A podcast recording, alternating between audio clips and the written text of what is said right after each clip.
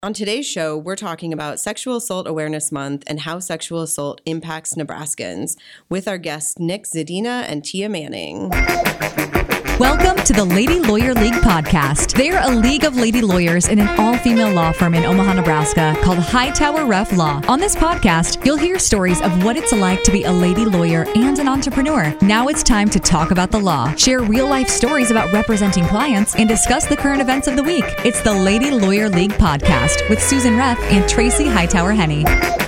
We have two bonus episodes where you can learn all about Nick and Tia and their organizations, um, both the Women's Fund and the Nebraska Coalition. But Nick, tell us what you do at the Women's Fund. Yeah, I am the Freedom from Violence Coordinator at the Women's Fund of Omaha, and we work every day to end gender based violence in Nebraska, specifically focusing on domestic violence, sexual assault, and uh, human trafficking. Awesome. And Tia, what is it that you do at the Nebraska Coalition? Um, so at the Nebraska Coalition, I'm the sexual violence program coordinator, and so what I, we also do is working to end um, sexual and domestic violence for all genders. All right. Well, April is Sexual Assault Awareness Month. Um, and it's a really important topic. I think that a lot of people don't really think that this affects Nebraskans. So I want to hear from both of you about why it's important that we talk about this in Nebraska um, and what, you know, ultimately we need to take away from this topic. Yeah, I guess I can start. I think one of the reasons it's so important to talk about sexual assault and like with any topic, you can't solve a problem unless you talk about it. Right. And it's so hard to talk about sexual assault. Um, it's a vulnerable topic for a lot of people. I think there's a lot of misunderstandings out there around it. We know that most sexual assaults occur between people who know each other. It's not the stranger thing. The stranger thing happens, but that's definitely the minority. And there's a lot of victim blaming uh, language out there that we still see today. Um, it's hard to come forward as a survivor of sexual assault and talk about what happened to you because of the pressure and that stigma. And so, like, having a discussion, like, you're not going to solve a problem unless you talk about it. And with the way that secrecy just revolves around all things related to sexual assault and honestly sex, that's not helping. And so, awareness is like, it's a first step. It's not like the end all be all. We need to have other things in place as well. But if we can't even talk about it, we can't do anything about it. Right. And talking about it can lead to good advocacy work as well. Um, I think another thing that helps is to create a safe space for survivors to even think about reporting too. Mm. Yeah. I agree. And I think like figuring out what that means, right? When we say reporting, because it's going to be different for all survivors. I think we live, when we're talking about sexual violence and having those uncomfortable conversations, that oftentimes realizing that it doesn't fit a certain mold. And so when that survivor is coming to talk to you, meeting that person where they are, and having, allowing that survivor and empowering that survivor to lead that, what that means for justice and um, for healing for that person, which oftentimes we have guided them toward other modalities of healing. So and sexual assault doesn't happen in a vacuum. And right. so when we talk about like the way sexual assault looks, like sometimes sexual assault is correlated with sex trafficking, sometimes sexual assault is correlated with domestic violence, sometimes sexual assault is correlated with intimate partner violence. It can look so many different ways. Mm. And I think that there's some narratives out there that say even sexual assault survivors must do blank. So, for example, sometimes I'll hear, well, sexual assault survivors needs to report it to protect other survivors. It's not their job to protect wow. other people. They're uh, the it's the job of the person doing the sexual assault to stop doing it. Yes. like that's where we need to be focusing our attention. Absolutely. Not on telling what survivors they should be doing, because we also don't know what that implication means for that survivor. Right. Um, who assaulted them? How much power and control do they have over them? It's not as black and white as some people think it is. It's complex, and complex complex problems require complex complex solutions. And one thing I do want people to know is that in Nebraska, there's a number of ways to report sexual assault. And sexualassaulthelp.org talks about how you can report anonymously or not anonymously. Um, there's three different options that are laid out there, and it, I just there are options for people who want to report, and there are options for people who want to report in different ways. Mm-hmm. Right. And Nick, I think you bring up a good point because oftentimes what we see is, well, why didn't that person tell somebody? why didn't they report like what what's happening and so looking at the whole picture because sometimes people don't report because the person that is harming them is keeping them keeping a roof over their head providing them food and all of those things too so when we're having those conversations again looking at the whole person and looking at where this person is coming from and not judging on why they didn't report it's coming from a place of how can i support you now And I think the other thing too is it's never too late to report. absolutely Right. Um, Tia, I'm interested in you know your background as a clinician. What is the best way? You know, if you are being the listener of someone reporting for the first time, what's the best way to communicate with that person? Coming from a place of empathy, I think, is going to be really, really important, um, and empowering them to lead that discussion. I think we come, oftentimes, what happens is it's like, okay, I'm going to fix it, and then I'm going to tell you all the things to do. And realizing, oftentimes, in those dynamics, it's already been that power and control, and that person may not necessarily feel like they have control over this current situation too. So walking alongside of them um, will be really, really important as you work with somebody. and allowing them to make those decisions. Absolutely. Yeah. Nick, you have a huge background in working with children victims of sexual assault. Yeah. Um, that can be quite different than working with adult victims Yeah. of sexual assault. What's what are some pointers that you have on on that? Well, so the laws are different. So with children and sexual assault, uh, we're all mandatory reporters in Nebraska. Every adult is a mandatory reporter of child abuse and neglect. If you know of a child who has been sexually assaulted, you are a mandated reporter. That is not true with adults. Um, adults should have say in when and how reporting looks. And another thing, kind of just to build off what Tia was saying, if if you're sitting if somebody is telling you that they were sexually assaulted that is very very hard. But i also want you to know that that is such an important point in that person's life mm-hmm. and like how amazing that they came to you and i think one thing that can be really really hard is if that ever if you ever are in a situation where somebody tells you they were sexually assaulted believe them. Yes. believe them believe them believe them. Yes. because the damage that can be done if you don't believe them is so much greater than the damage that would be done if you believe them and they're not telling the truth which by the way doesn't happen. Yes. like we were talking earlier about like people don't lie about getting mugged. People don't lie about these other crimes. But for some reason when it comes to sexual assault we always have these questions of yeah but did it happen? Mm-hmm. And we suddenly get very entrenched in this like idea of innocent until proven guilty and all of a sudden we all feel like we need to be the lawyers. And i don't know where that comes from but i think it has to do with the discomfort that we feel mm-hmm. when somebody reports something really vulnerable to us because then we have feelings about it and maybe we want to fix it or rescue them. And if we don't feel like we can fix it or rescue them we just minimize it Yeah. because it makes us uncomfortable which does incredible amounts of harm. Yeah. And there's that stigma piece, right? Like I feel like stigma plays into that, but then also when you watch rape culture is real. And I feel like we live in a society that will perpetuate that by shows we watch sure. on a daily basis. You can turn on your TV and have that moment where you're just like, I mean, is that okay to have on there? And so I think that also feeds in, feeds into that narrative of making having an uncomfortable conversation of certain things that we watch, certain things we um, ingest into our own like mind, if you will. So And I think having awareness around those things, like, so if you're a parent out there and you have kids and you're watching a show and something kind of gross happens, don't ignore it, talk about it. Absolutely. Because kids are taking all of that in and trying to make sense of the world around them. And one of the things that we talk about at Women's Fund all the time is the huge importance of sex a comprehensive sex education which isn't just about sex it's about relationships. It's about consent. It's about all of the things around uh, sex. And if kids aren't getting lessons about relationships from school or from somewhere else from anywhere else they're going to figure it out by going to media um, or other places that might not be sending messages that are clear.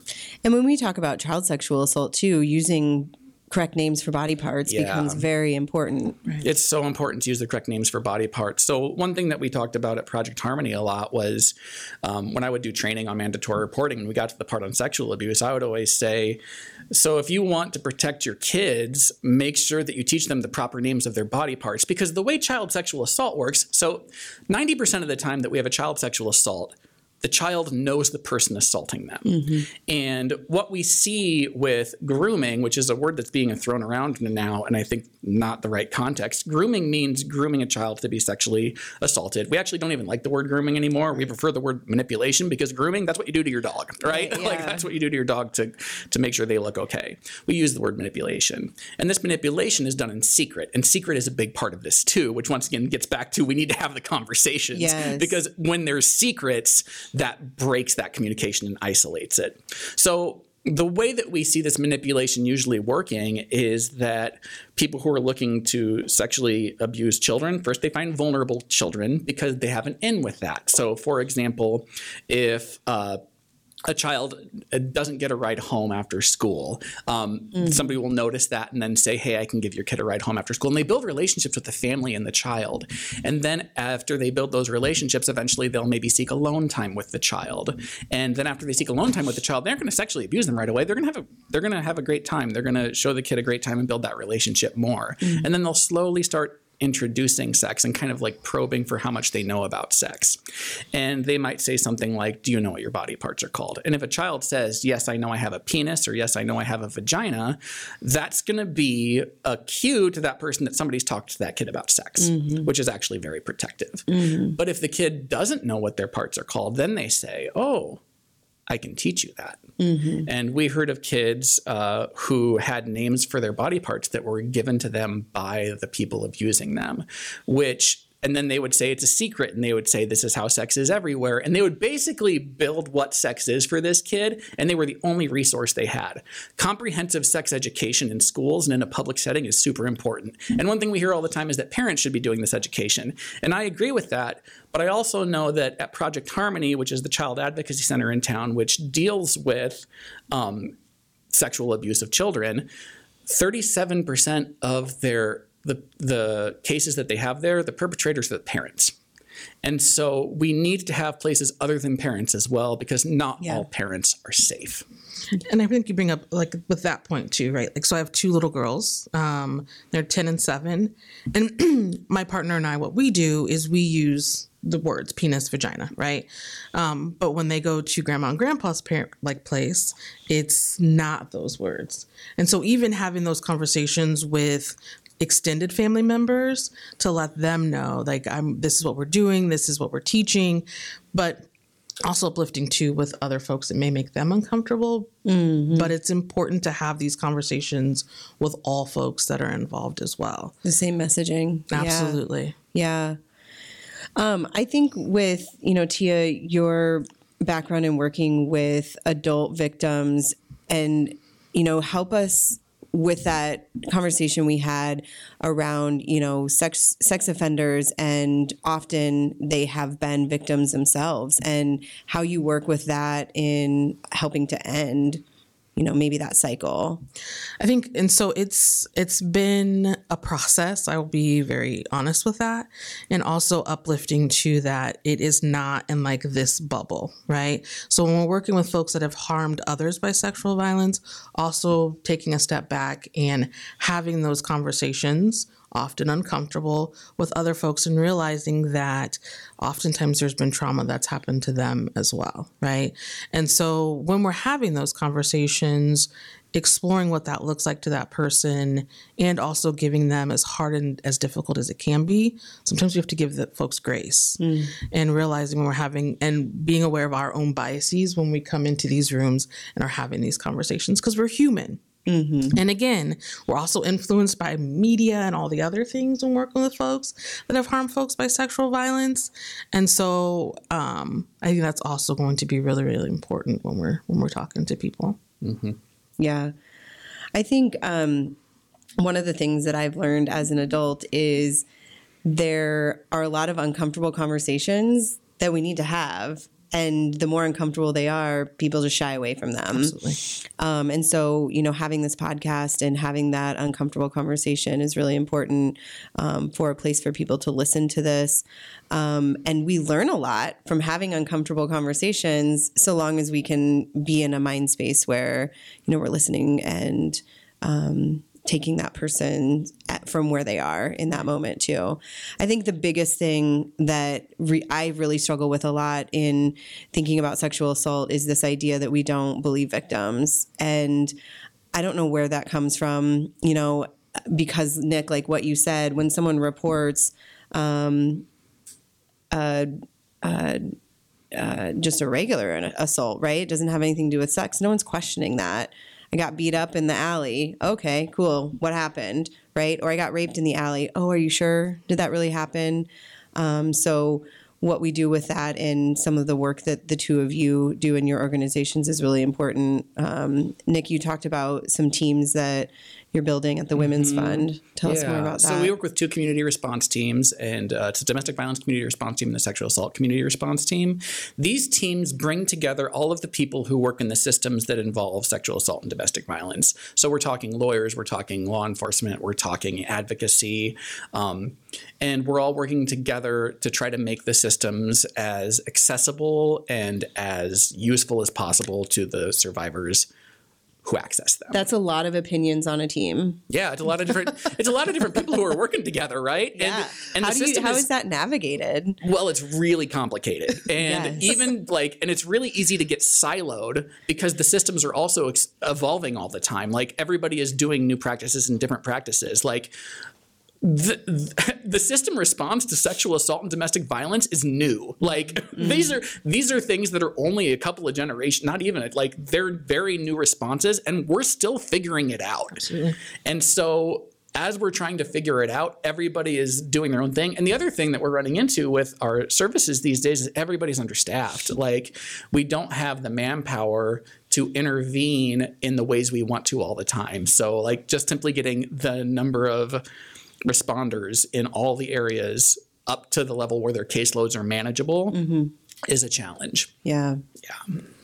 And I also want to say too, right? Like when we're looking at that and talking about like all the teams coming together. So a lot of the stuff that I do is working with folks too that are in our carceral system and that have been harmed by sexual violence. And there is a law, so the Prison Rape Elimination Act, um, that was signed in in 2003, and also realizing too that that um, is something that we also need to look at when we're working in these teams too because yes we are working with folks that are in our community but also realizing that the folks that we have in our overcrowded prison um, have also been harmed by sexual violence and continue to be harmed by sexual violence while they are incarcerated so i think that's also something that we need to be having those conversations around too Yep, absolutely. And how is that care different for folks that are incarcerated? Or is it?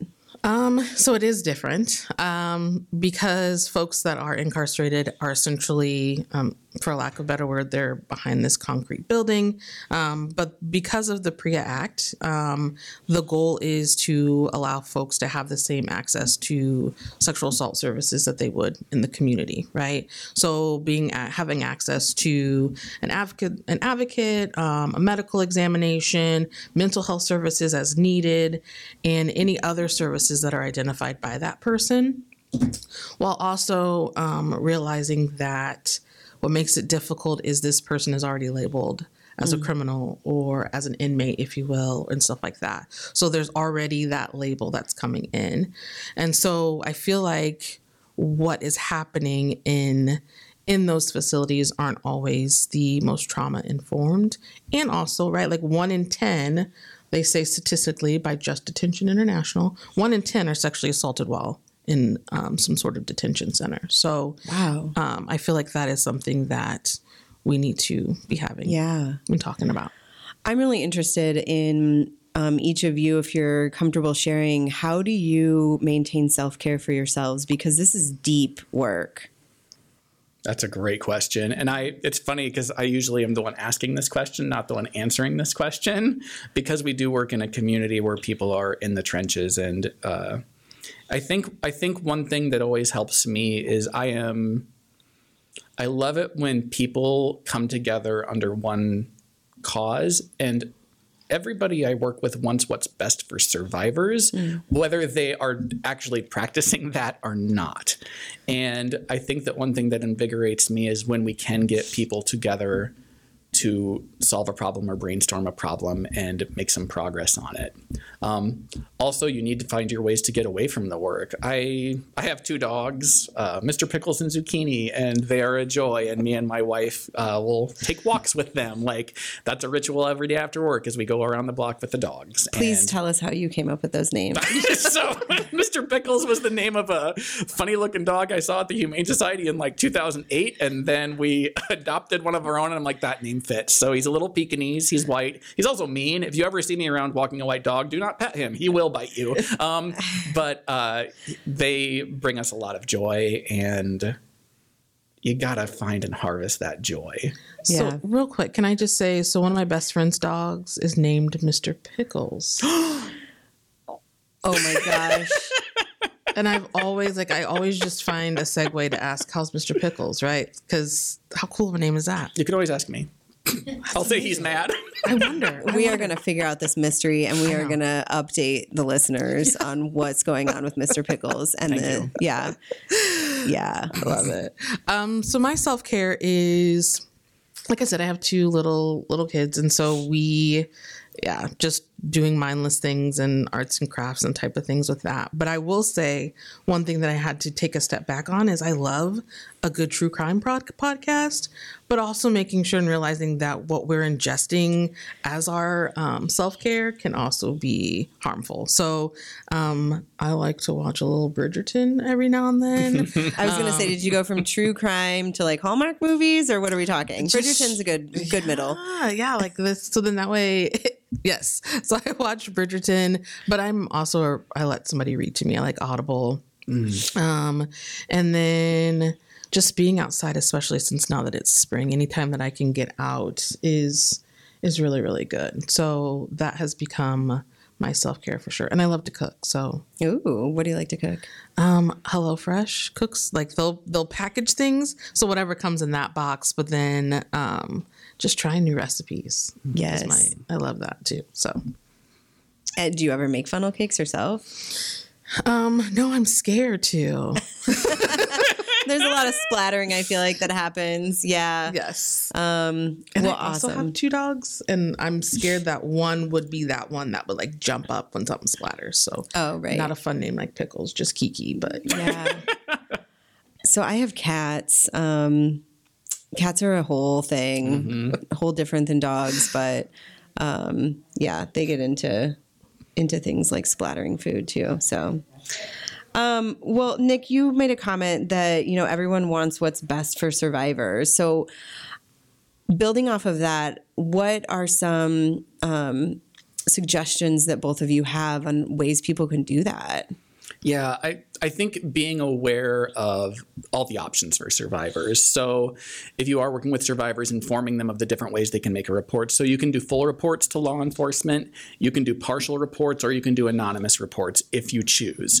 And these are all laid out at a website called sexualassaulthelp.org.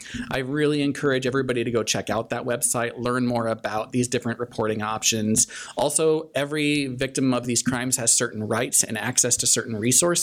That is laid out on this website as well. It's just a good place to learn about what it means to make a report uh, of sexual assault and gives people information that might be kind of hard to track down otherwise. So, sexualassaulthelp.org, I highly encourage people to go check it out.